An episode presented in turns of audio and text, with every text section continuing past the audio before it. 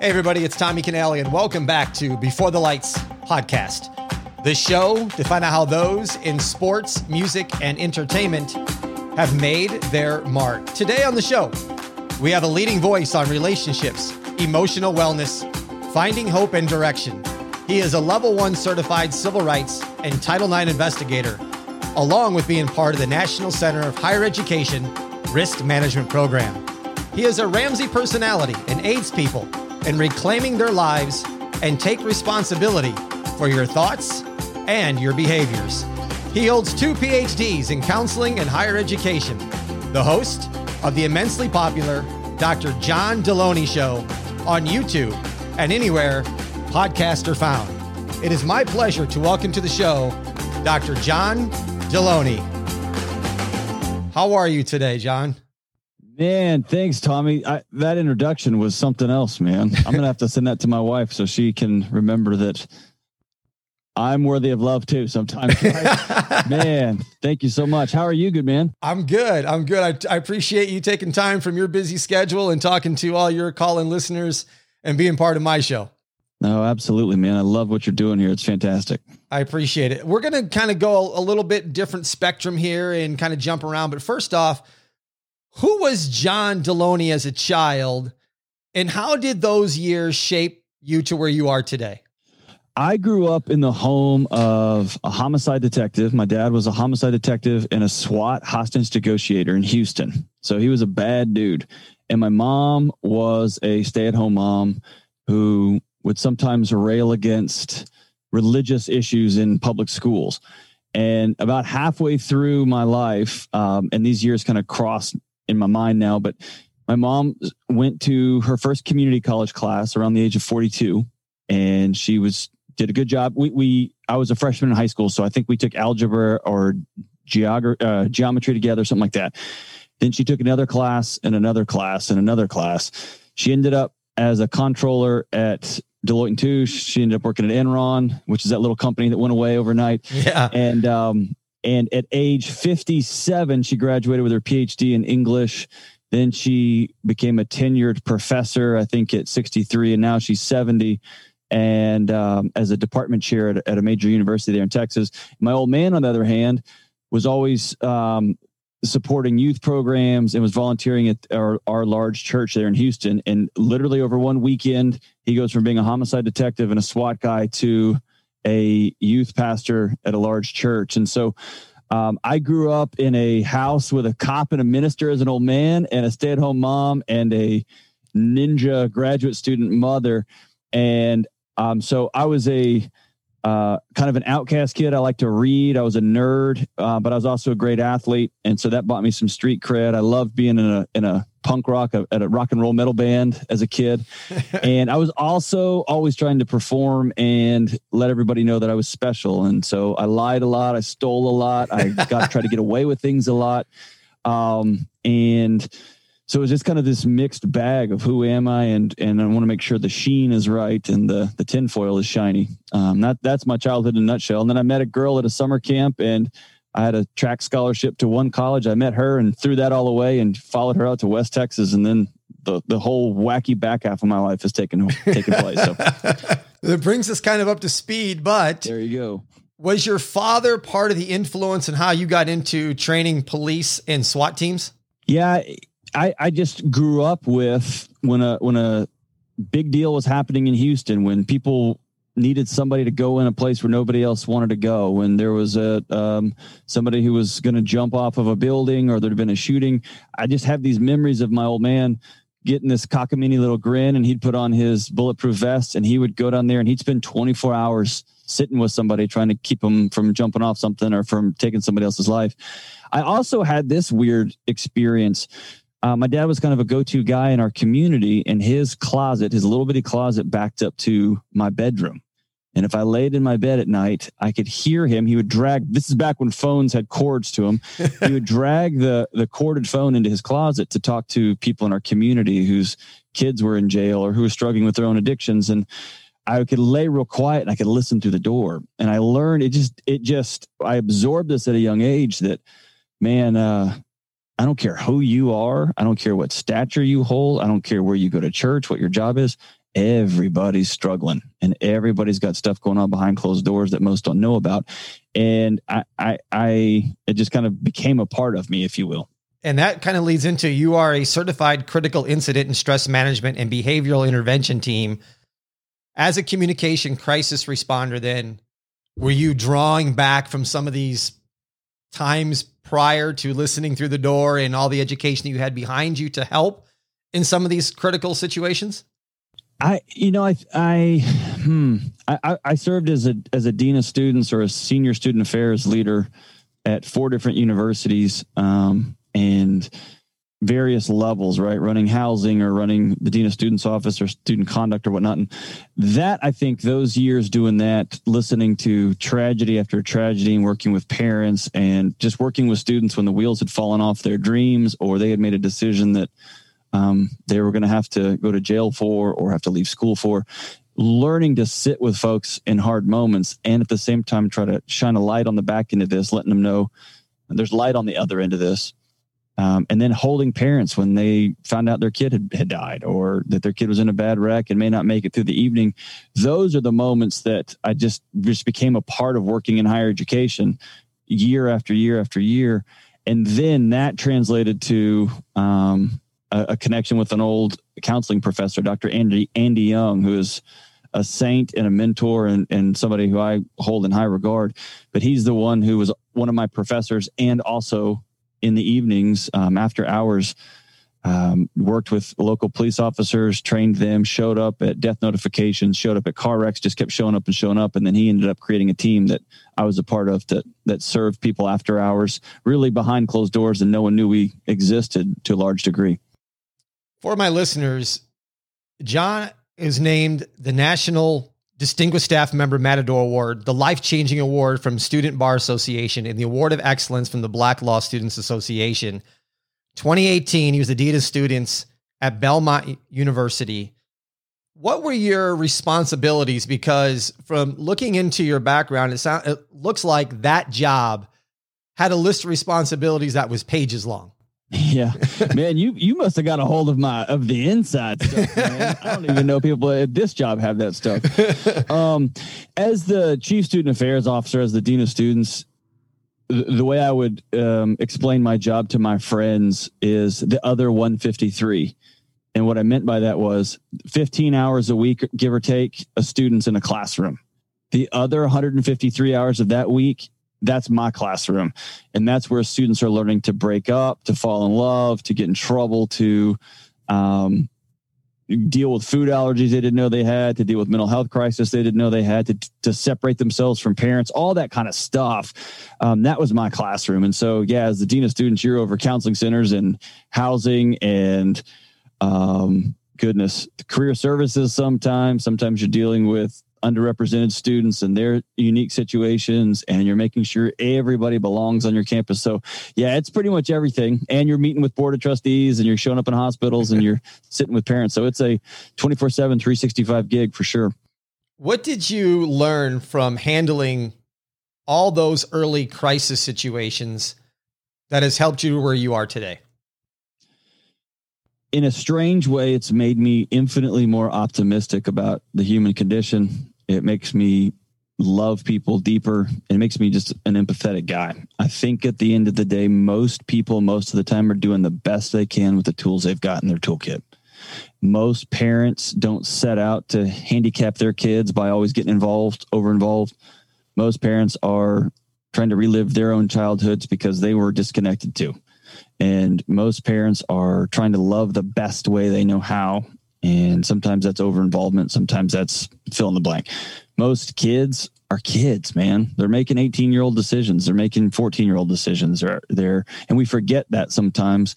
And with how expensive college is, the stakes of those of those decisions are so weighty now, right? Uh, an 18 year old can't be an 18 year old because that's a $50,000 year he's just blown, right? Mm-hmm. Um, or if they want to transfer college, that's a year of eligibility they've lost. And so it's just a pile on, pile on effect. But um, it's made me empathetic. And so now when I take phone calls, I, my wife asked me the other day, um, we live out in the woods out here in Nashville. And she said the other day, What do you do? And I said, I, I, I'm having the same conversations I've had with parents for the last 15 years. There's just some folks here at, Dave Ramsey's office that puts those calls on the internet and and then he's paying me a salary. And so um, it's very similar to what I've been doing for years, which is helping people make the next crooked, wobbly little step of their life in the best way they can. Well, how does one handle trauma? And on top of that, I'm sure somebody that's 18, 19 years old in college views trauma very differently than somebody who's a lot older. Right. Uh, so I think it's important to define trauma. We we often think of trauma as what the nerds call what we call acute, right? It's it's it's point of sale. There is a car wreck. You saw somebody get shot. Your dad walked in and hit mom, or something something egregious like that. Trauma is two things, um, or it's actually three things. One of which we know, which I just said, but it's two other things. Number one is cumulative. And so dad doesn't have to come in and just cold cock their son. A mom doesn't have to come in there drunk one day and smash the car. Dad can just spend 14 years going figures, right? It's cumulative. And so mm-hmm. the way it, it, it's a tiny little pebble in a backpack versus a cinder block over 15 years, the dismissiveness, the golly, man, what a loser. Those kind of things add up, right? Those add up in the workplace. Those add up in whatever culture or society you live in if you're on the wrong side of, of what's cool and what's supported. But it also, the third one is it's neglect. It's trauma is a thing that you should have got as a kid that you didn't get. You should have received somebody looking you in the eye and telling you that you're a person of value you should have received somebody who loved you for more than your achievements or your accomplishments. And so those are three areas of trauma that adults deal with at age 50 and they play them out in all sorts of grown up games. 18 year olds play those things out. 14 year olds play those things out. Um, one of the great myths is that you quote unquote just get over stuff. I think you got to be vulnerable. I think you got to have people in your life that you can walk through some of those things with. Um, and yet, I don't think any of us do a very good job of dealing with that most of the time. I have this theory, and I just recently, um, actually yesterday, told this to a friend of mine that there's a circle of relationships, and whether it's with husband and wife, parents and children, that starts with respect, leads down to communication, which builds trust, which has love. Love mm. goes back up to respect. I said, kill one of those four, and the next one in line stops. Mm. So give give them to me one more time. You've got respect. Start, starts with respect that leads mm-hmm. into communication, open communication, which builds mm-hmm. trust, which leads to love, which comes back to respect. So I said, mm-hmm.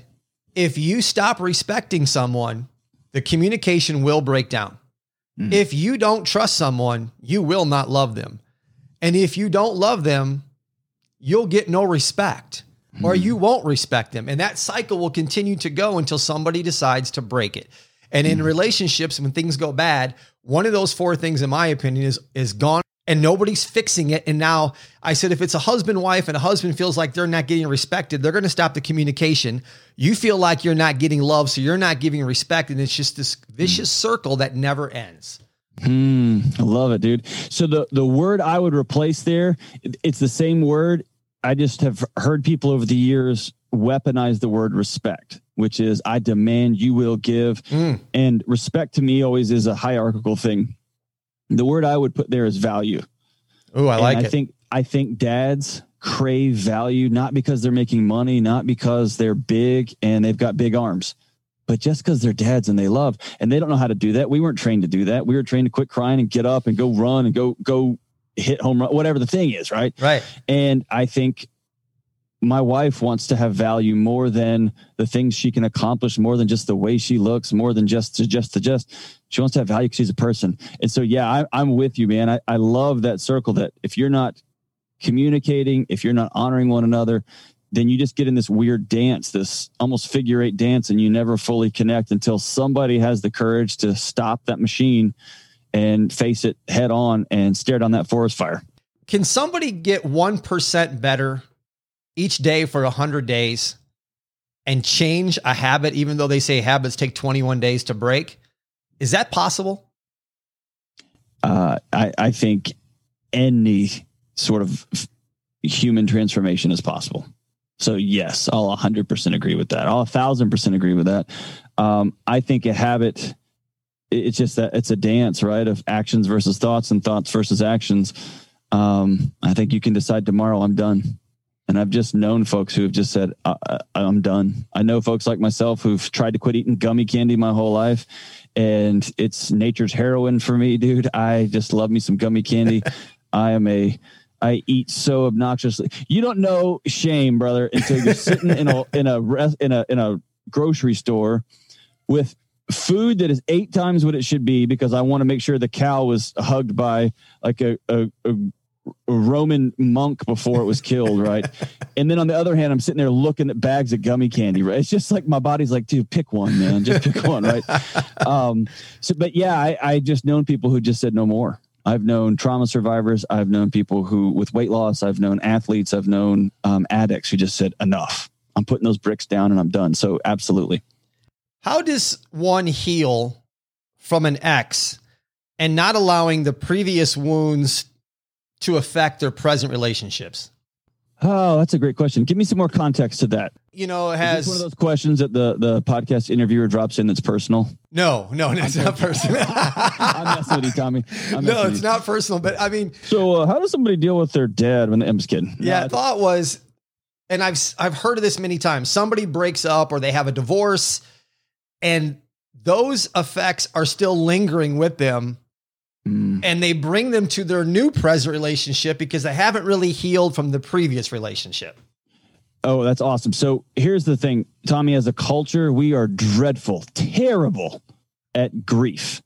Okay. We are terrible at putting periods at the end of sentences. We're awful at it.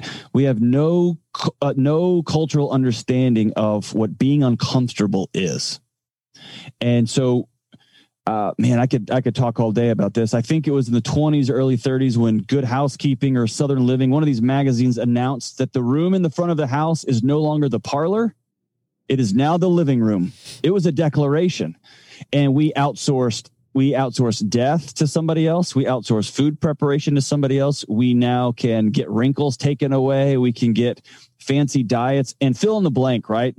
We are not comfortable with being uncomfortable and so when we get broken up with, we have this immediate sense of, I'm a victim and that hurts. I pick up these cinder blocks and I start carrying them around. And we don't do good with ceremony. We don't do good with this is over now. We don't do good with just sitting down and hurting for a minute. That's a natural grieving process. What we've done as a society, brother, is we have pathologized every negative emotion to where all we have is happiness and anxiety and depression. We have two diagnoses and firecrackers. That's it, man. And that's not human existence, no. right? I can't tell you how many college students who came in and were weeping. Hey, my granddad died. My mom just left my dad. I've got depression. And I would say, no, dude, you're sad. You're supposed to be sad this sucks. This is this hurts. And you've got to get some people around you that you love and trust that can be vulnerable with that are going to help you heal from this. And um, so all that to say is, man, if you get dumped, you've got to spend some moment grieving that loss. A part of you that was that helped you be whole is no more. And you got to put a period at that. You got to get people in your life. You got to properly grieve it and then understand what you've learned and then move on next, right? Don't just go chasing the next band aid, the next numbing agent, which is usually another person that's going to wallpaper over whatever you're trying to hold down, right? That's right. Oh man, you're gonna get me fired up on that one. I'm gonna get you fired up here in a second. We're joined today by Dr. John Delony. Today's podcast is sponsored by Reflection Bay Golf Club, located in the heart of beautiful Lake Las Vegas. Go to reflectionbaygolf.com that's reflectionbaygolf.com. It's a top 100 course that the public can play. It's a Jack Nicklaus signature prestige design that played host to the Wendy's three tour challenge from 1998 to 2007. And John, if you ever get to Vegas and uh, you're a golfer, rounds on me. Let me know. I'll hook you up. I'll take you out there. It's a beautiful spot. Tommy, listen, you remember that movie, uh, Tin Cup? Yeah. Uh, that wonderful, wonderful golf movie. Well, it was part of it was filmed right down the street from my house. Um, that scene where he keeps hitting the ball into the pond. It's right. I used to play in that pond, and I had some buddies in high school that worked at that golf course. And man, I was so terrible at golf. They wouldn't let me join them for free because they would say, dude, you just, you're just ruining our good time. We just want to have fun. and you're so bad and you get so frustrated.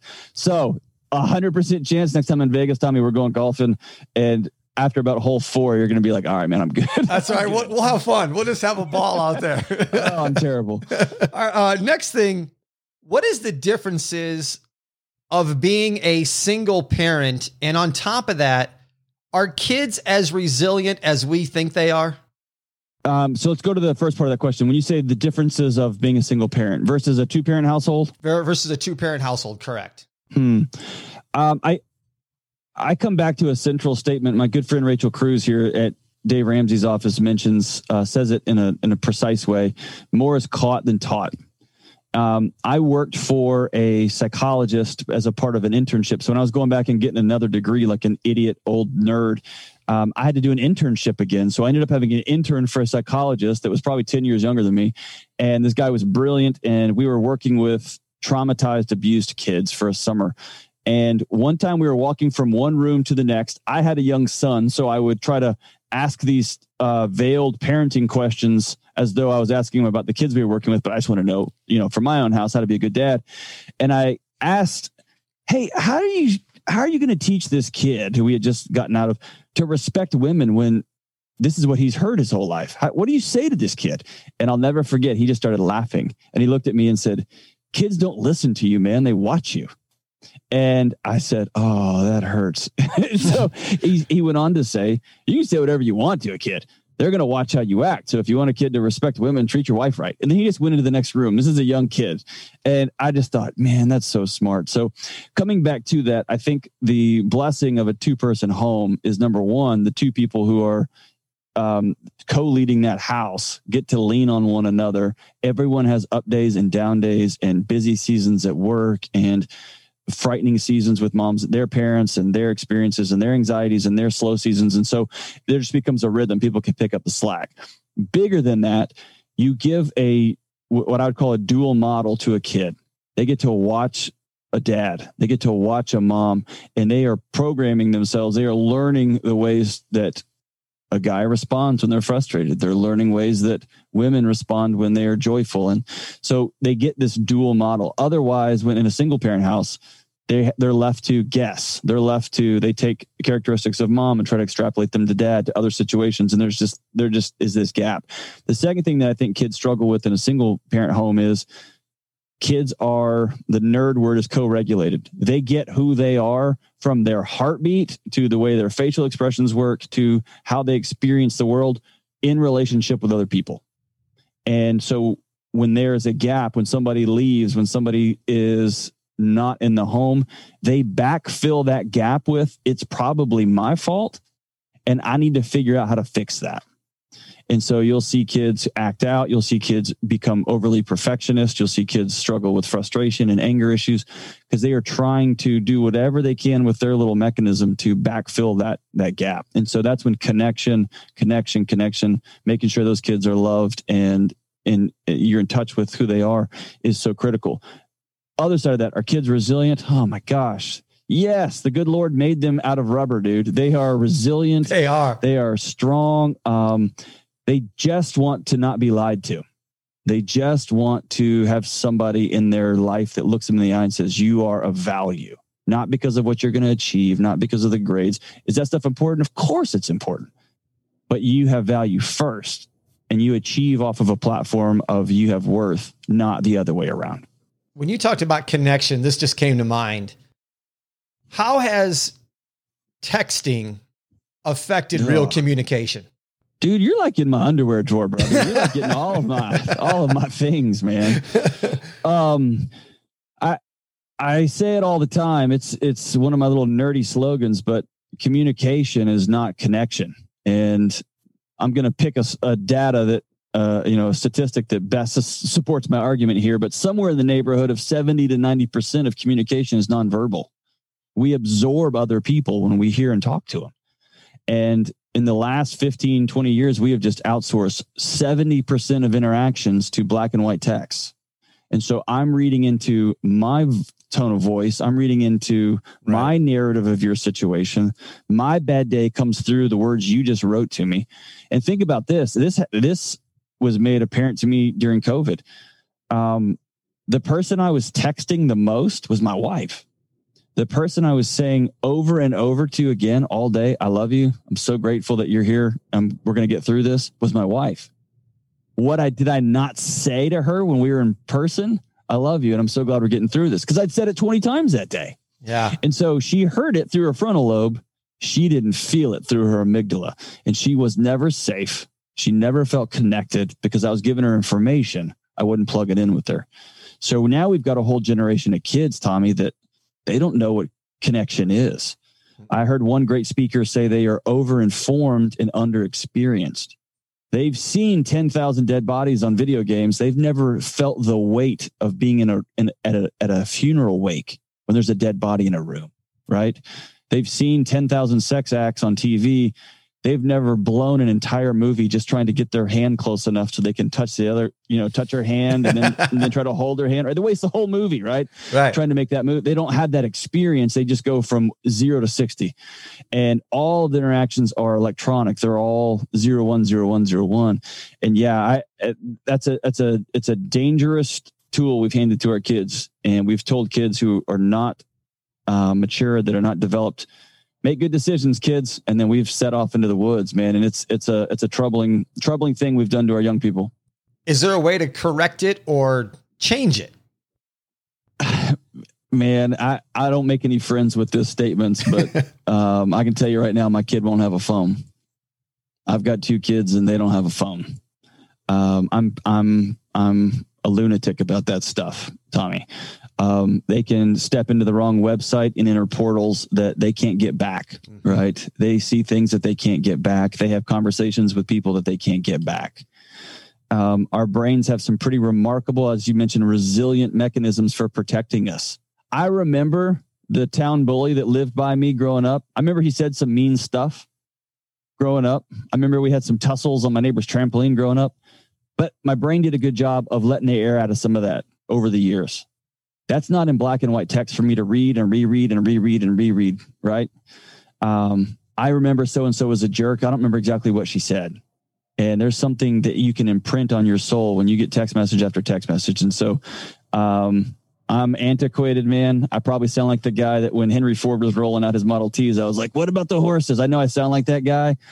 Um, I am adamant about the notion that kids crave human connection, not screens and they default to screens only because the adults in their life have abandoned them. And we talked off the air before we started. I'm a former basketball coach. You were in the same field. Mm-hmm. And I was a big defensive guy, and I demanded my guys to talk mm-hmm. on defense. The more years that I coached, the harder that was to get through mm. because I said to two kids that were literally standing five feet apart, You guys have texted each other all day long and he's five feet away from you and you can't tell him a screen is coming before it takes his head off or he mm. injures himself. I said, if you were sitting in the car as a passenger and he was driving and a car was out of control and was going to T bone you, would you just sit there and text him or would you say something to tell him to look out? right, right. You know, so sometimes I had to use different analogies to get them to understand that I have to open my mouth and talk. Right. I can't put stuff into, as you say, black and white. It's not, you can't do that in all phases of life. Right. I understand texting can be, it's used. I use it a ton. I'm, I'm, mm-hmm. I'm a culprit of that, but I am too. I am too. But there's, there's, I think you need to have real conversations with people because people don't want to pick up the phone anymore. It's like, right. don't yeah. call me, text me. I'm like, why can't we talk? That's right. so a, a couple of things in my world, I don't blame the kids. This is an adult problem. This is our fault. This is our issue. The kids are just doing what we allow. It's the same as when a parent tells me my my six year old will only eat chicken nuggets. It's like, dude, I promise you, your kid won't starve. Right? right. You don't want to deal with the two weeks of screaming and yelling and fighting. You don't want to unwind that, and I get that. That sucks. But the deal is, the kid's not going to starve. They will figure it out, right? And right. the same with kids.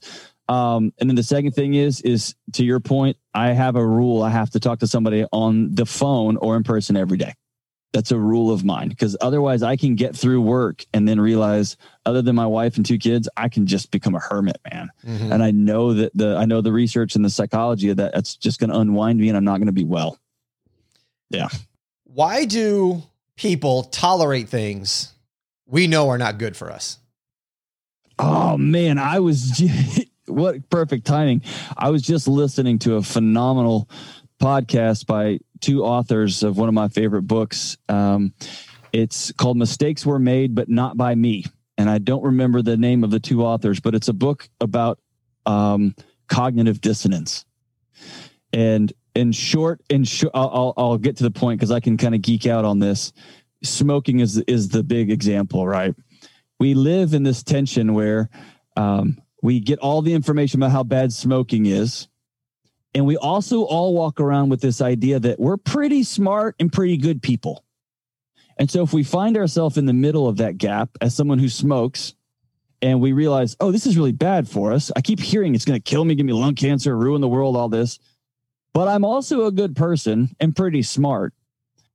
Our wiring suggests that we go after the other person.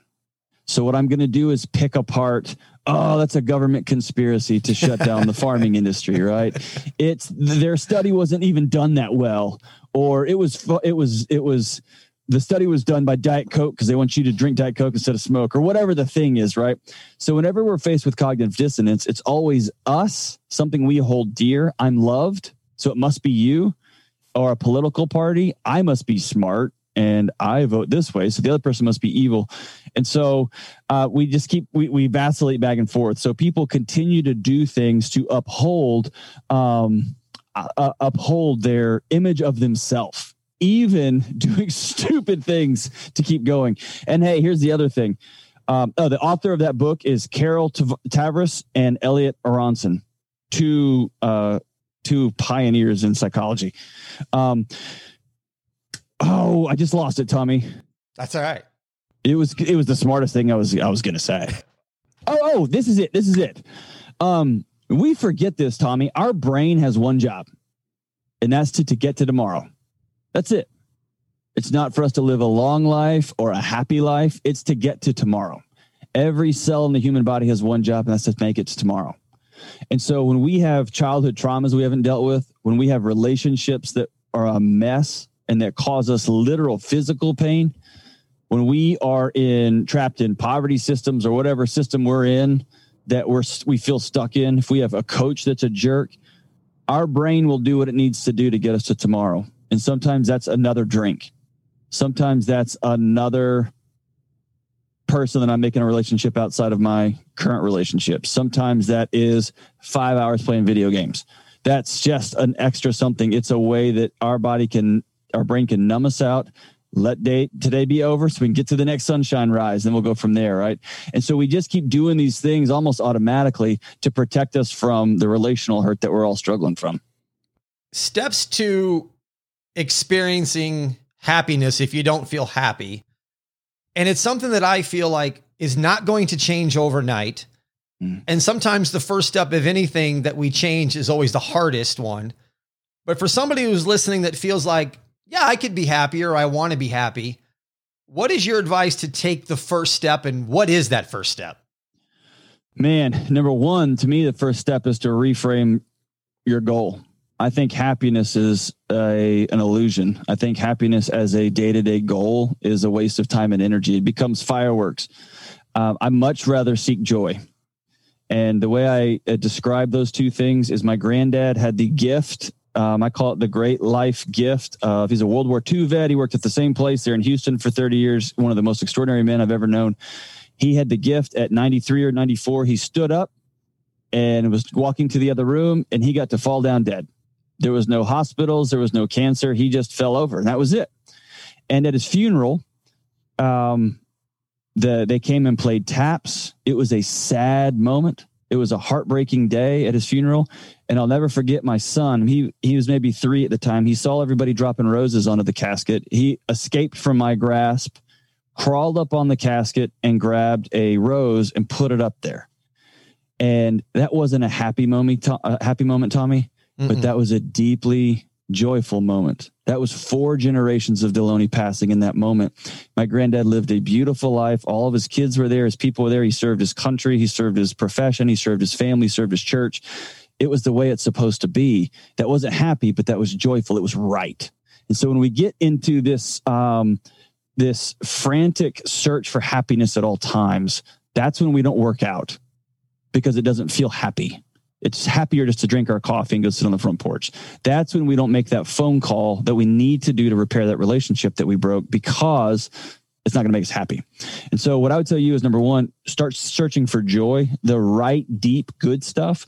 And then I'm going to go back to who uh, one of my favorite basketball coaches in the world, Chris Beard, says is trust the process.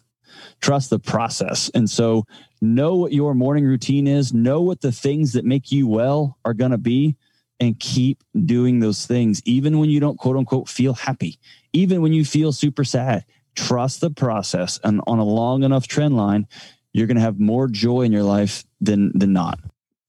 With this pandemic that's going on, how does somebody learn to adjust to a new normal and realize that what we thought and experienced as normal may not come back?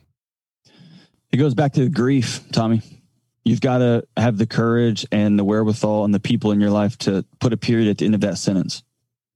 It was a fun ride. We we did 20 years. We did 10 years after the last recession. We as a country put everything on a credit and we just have lived like a bonanza, right? Right. And then COVID shows up, a small little illness that we can't see and it called our bluff. And so here we are. Everything shut down overnight. Nothing we couldn't control. We I mean, we controlled way less than we thought we could, right?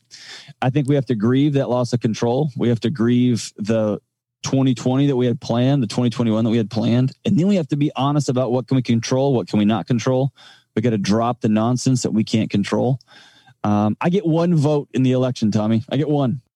Me watching every single debate and twist and turn and watching all the news I'm just deciding I'm going to make myself crazy. That's that's my that's my goal today, right? I get one vote, I get one shot, and I'm going to take my shot, and and then I'm going to back out because that's that's what I can control there, right? And then I'm going to spend my energy loving locally, taking care of my local community, the people in my sphere, right? That's what I got. That's what I can do.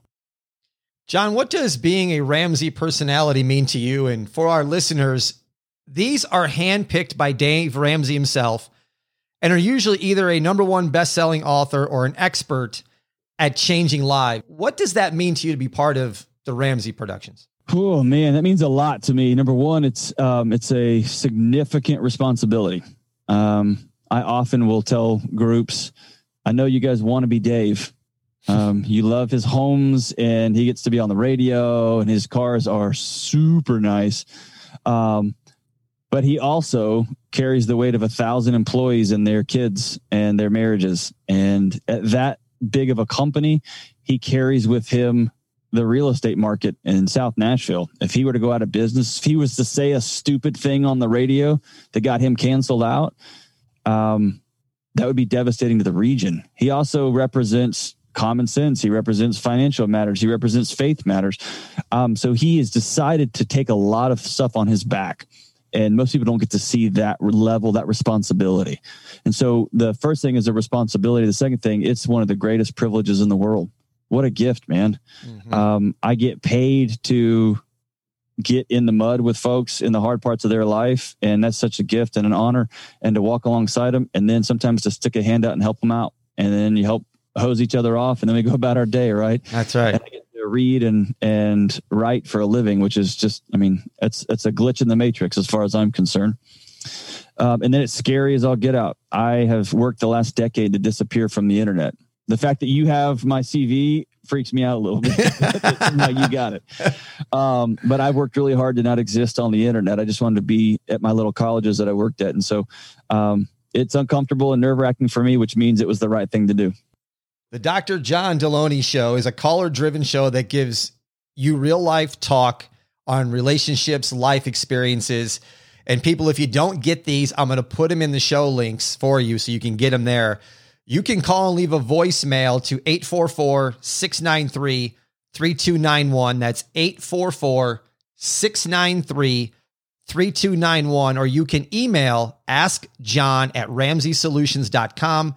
That's askjohn at ramseysolutions.com. Outside of those two platforms, where else can people connect with you? Um, I, the other internets, the at John Delony is the the social medias, and then the YouTube channel, uh, YouTube slash John Delony. You can find me there as well.